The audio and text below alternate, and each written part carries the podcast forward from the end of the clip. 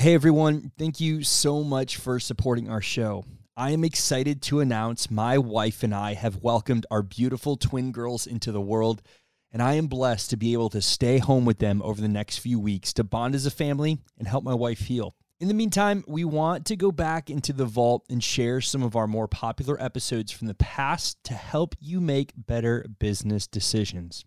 If you are enjoying this content, it would honor us greatly if you subscribed to our show and left a five star review. And now, let's get to the podcast.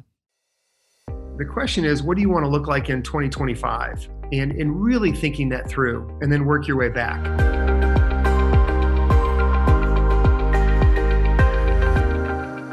Welcome to another episode of the ROI podcast presented by the Indiana University Kelley School of Business. I'm your host, Matt Martella. Here on the show, our mission is to help organizations make better business decisions. So, we just want to welcome you if this is your first time into our Kelley family and just let you know that we exist to make sure you get the best resources possible. So, if you're looking for some expert advice, if you're wrestling with a leadership question, maybe you're in a spot where you don't know what to do as a leader with your organization, or maybe you would just love to get a hold of some of our faculty and just pick their brain. Or maybe you know of an individual who would make a great guest for our show. Reach out to us and let us know. Send us an email to ROI Pod. That's ROI pod at iupui.edu. Whether you're an entrepreneur, whether you're management management within a massive organization, the word how do we scale or questions about scaling always come into conversations and it becomes a big buzzword, kind of like culture or, or kind of like, you know, growth strategy. You know, we have all these business uh, buzzwords, but what do they actually mean and how do we actually implement them?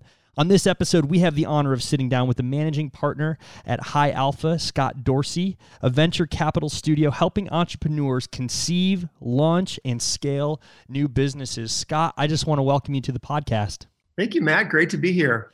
So, you guys have a very successful company here in Indianapolis and have grown it to, I mean, a very big footprint in the tech community. And, you know, as we talk about the idea of scaling out, first love uh, to just hear your story about how you were able to grow this organization to where it is today. Sure, I'd be happy to. You know, many of us started our career with Exact Target, you know, and had this extraordinary, you know, 10 year plus run of growing and scaling a software company that that ultimately became a leader in the digital marketing space. And you know we we learned and grew as individuals as a team and as a company and and, and love indianapolis. And, and by the way i'm a proud you know iu school of business grad also so it's wonderful for me to be a part of the program. With high alpha which we started five years ago it was a way to pay it forward and really leverage all of our learnings and our experience from exact target to help the next generation of tech entrepreneurs and, and really lift up our tech community and hopefully create more breakout successes like we had with exact target. So so we've had we've had a blast matt. We have about 40 of us on the team. We're one part startup studio one part venture capital fund and all of us are focused on starting and scaling b2b saas companies. And we have an incredible mix of people. We have data scientists engineers, product designers, marketers, HR talent, finance, kind of every function one would need to start and scale a software company very rapidly. An exact target for a lot of people that may not be familiar with, I mean, was a very successful company that got bought out by Salesforce eventually.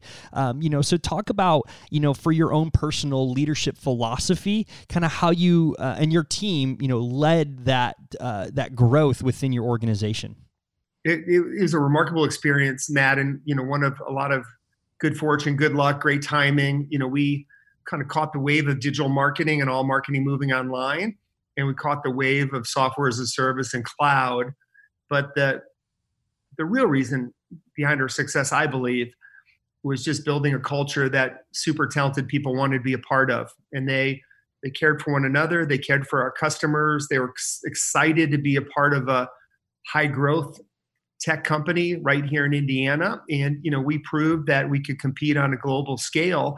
And it was it was an extraordinary experience and, and one of a lot of personal growth for me, and I think everybody along along with us. You know, three of us started the company, first time software entrepreneurs, no technical background, very little capital, and you know step by step we built an amazing company. We ultimately went public in March of 2012 on the New York Stock Exchange. We grew the company to about 2,000 employees all around the world, about 1,500 right in downtown Indianapolis. And then we ultimately sold to Salesforce in summer of 13 for two and a half billion dollars.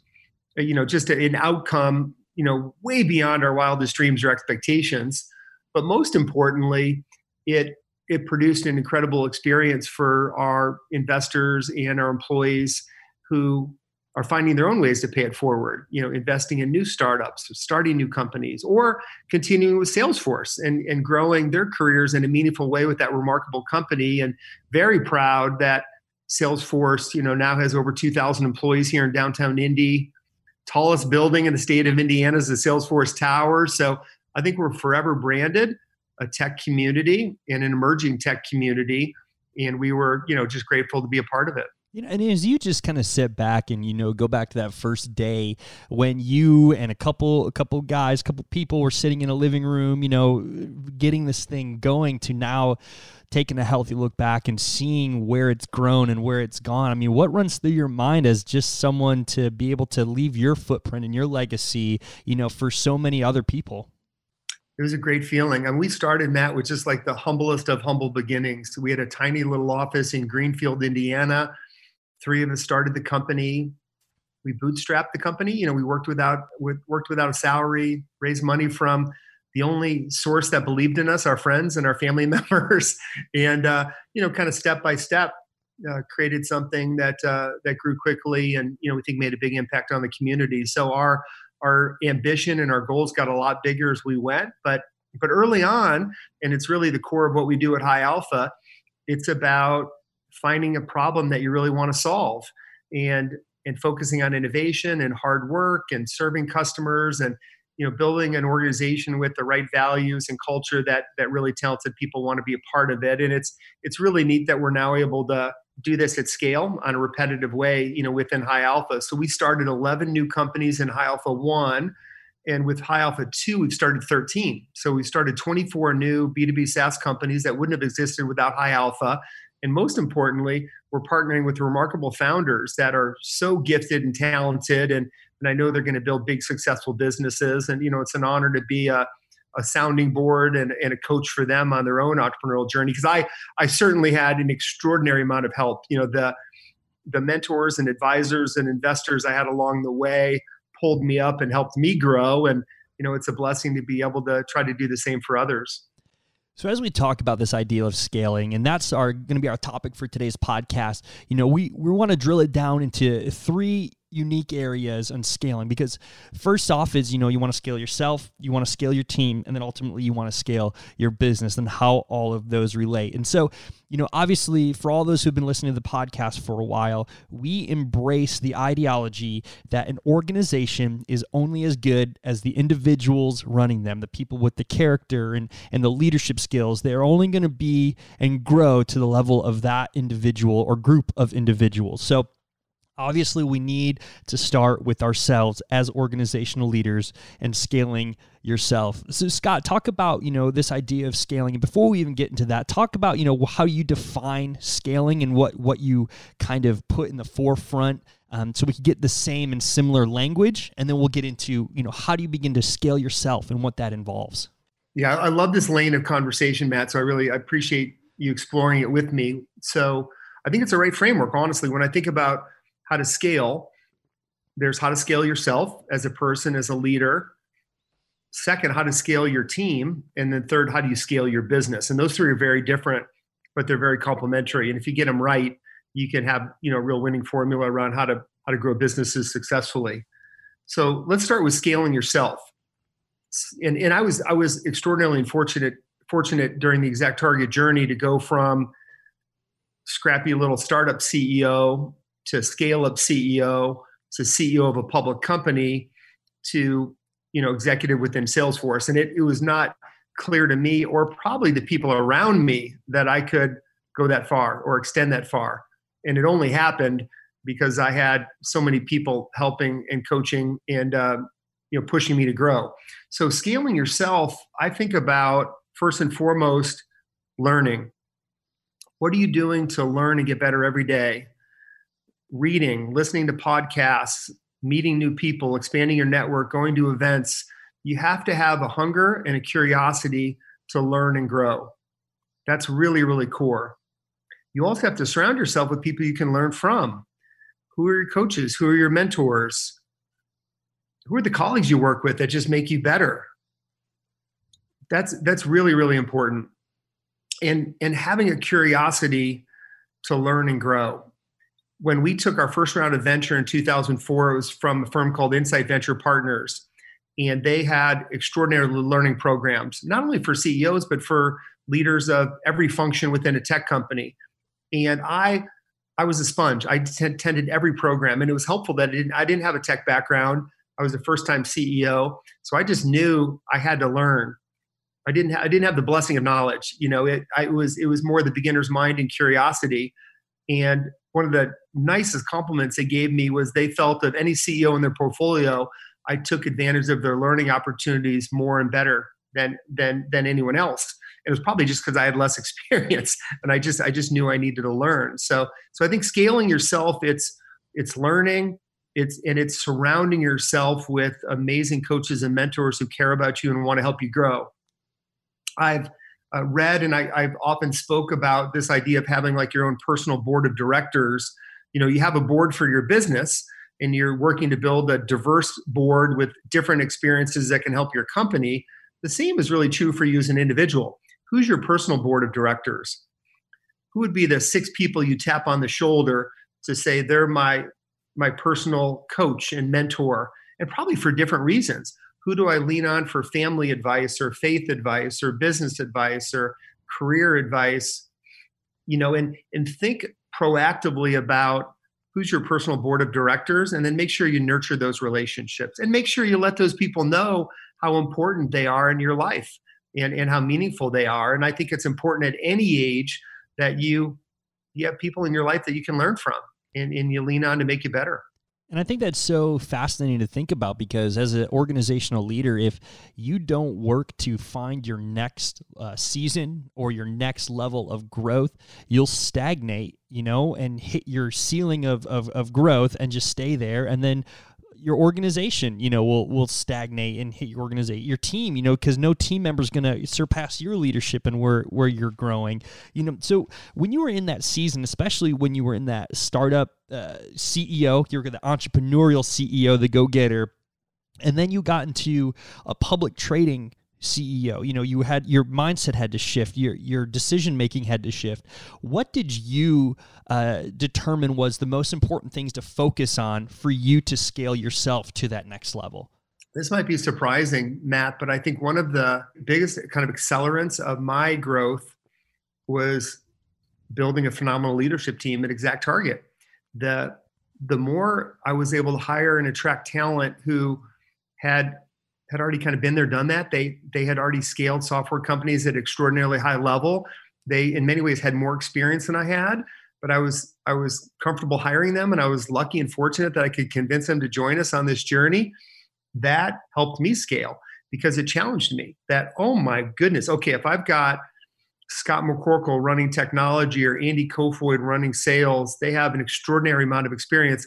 I've got to bring my A game every day, and I'm I'm learning from them maybe more than they're learning from me and and being open to that. And and the more you surround yourself with excellence it just lifts you up and just makes you better.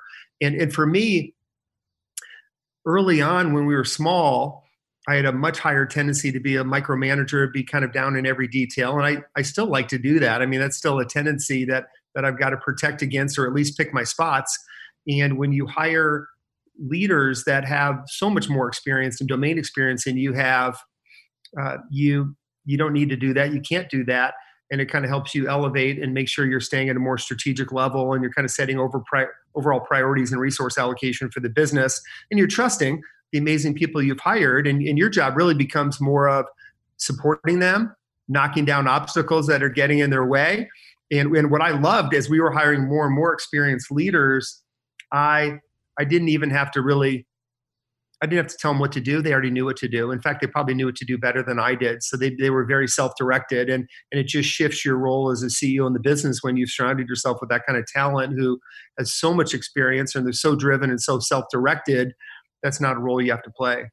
And before we get into, you know, the obviously the scaling the business side, you can't scale a business if you don't have people coming on your team to kind of be able to uh, take on more responsibility. Because the more responsibility they can take on, then you know, the bigger the business can grow.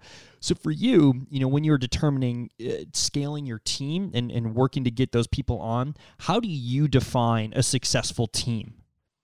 It's a great question. I think it starts with with culture. You know, it starts with are you do you have this do, are you aligned around the same set of values? Do you you know do you care about the same things? You know are you all kind of pointing and aiming in the right direction?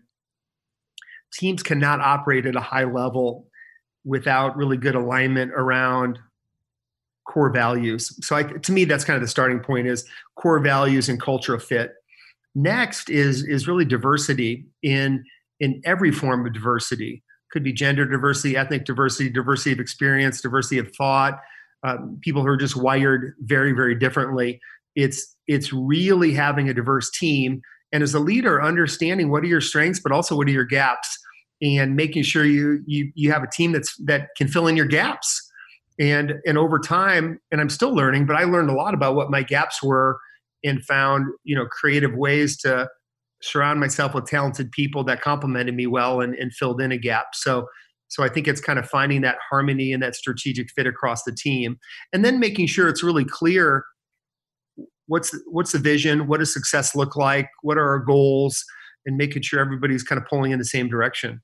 So when you start, you know, actually begin to uh, bring people on your team, you know, your businesses, uh, you're, you're, starting to grow. You know, you as an organizational leader see the need for, all right, I have to have, I have to put people on to to take some off my plate.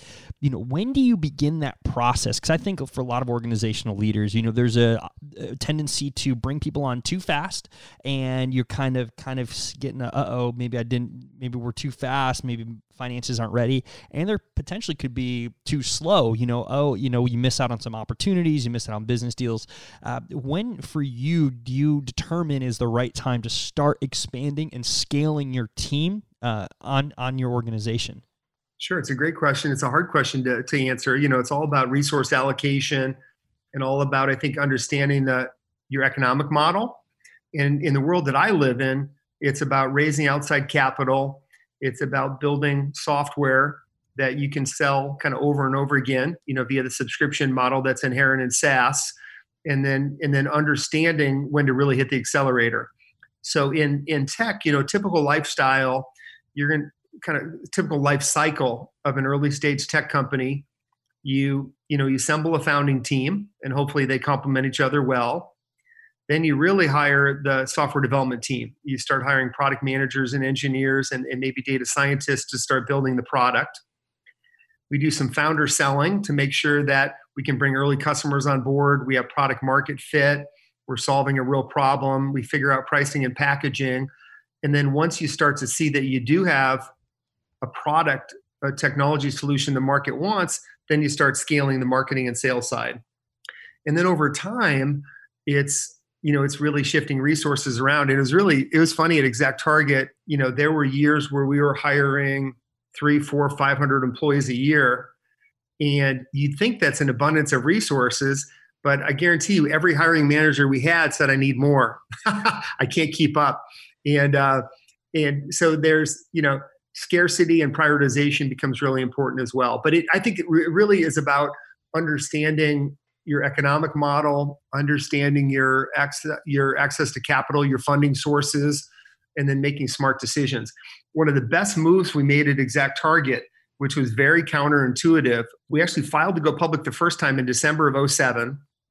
The financial crisis hit in early 08, and we were unable to go public. And we ended up staying on file for all of 08 and then we had to pull our IPO listing in early 09 and at the same time we raised a 70 million dollar round of capital and really really went after it but the counterintuitive move we had was that in 08 09 all of our competitors were were cutting back they were just very similar today to the economic crisis today. They were they were cutting headcount, cutting costs. They were doing everything they could to extend their capital runway. We had had enough capital and we had insight into our business that that things were really really working and it was time for us to go faster it was time for us to move up into the enterprise segment time for us to expand internationally like we had insight into our business where we knew we could thrive in an economic downturn because and i love the name of your podcast by the way roi our technology digital marketing technology we had bidirectional roi we were generating more revenue for our customers at a lower cost that's a pretty good formula. So anyway, long story short, we went super aggressive in early 09 hiring heavy into R&D, software development, opening international offices, expanding our sales footprint while all of our competitors were going the other direction, they were pulling back. And it's really that counterintuitive move that allowed us to really blast right past our competitive set. And our growth rates were accelerating in 2010, 2011, 2012, all because of the counterintuitive investment we, we made in 09. That's amazing to hear.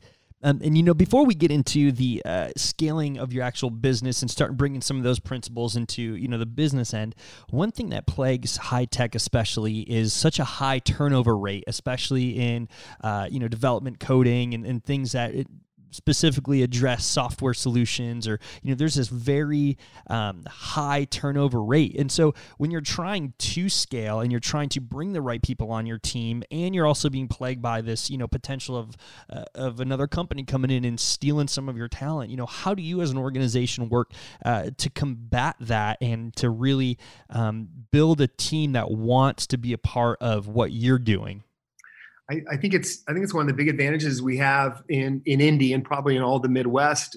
Generally, I would say is a higher degree of loyalty. You know, if I look at our coastal competitors, you know, they really suffered from high turnover. The exact dynamic you're you're describing was kind of hopping from one startup to the next. And in in Indy and the Midwest, I think we see a lot less of that. At Exact Target and and the work we do at High Alpha, you know, our focus is create an amazing experience for employees you know and i think you do that through caring about them having strong core values having a having a really healthy and growing culture compensating people well. You know we've always been an advocate that all employees have equity options in the company. So if we succeed everybody succeeds. And, and i think if you you snap those pieces together and you're and you're hopefully also you're doing great work in the community too. You know there's a there's a give first you know philanthropic element to what we're able to do when when when tech companies work. You bring that all together you know your job as a leader is to create a company that amazing people want to be a part of and they want to grow with you and stay with you for a long long time and i that that can be achieved. So, as we get into uh, the scaling and actual business practices and working to grow this organization to becoming very successful, you know, before an organization even begins to think or starts pulling the trigger on how they want to scale, maybe they want to open up a new branch, maybe they want to open up a new, you know, um, development within their organization, an enterprise, however that scaling looks. You know, as someone who works with entrepreneurial companies and even been a part of scaling yourself, where does an organization uh, and the leadership need to start before deciding to pull the trigger that we are going to scale?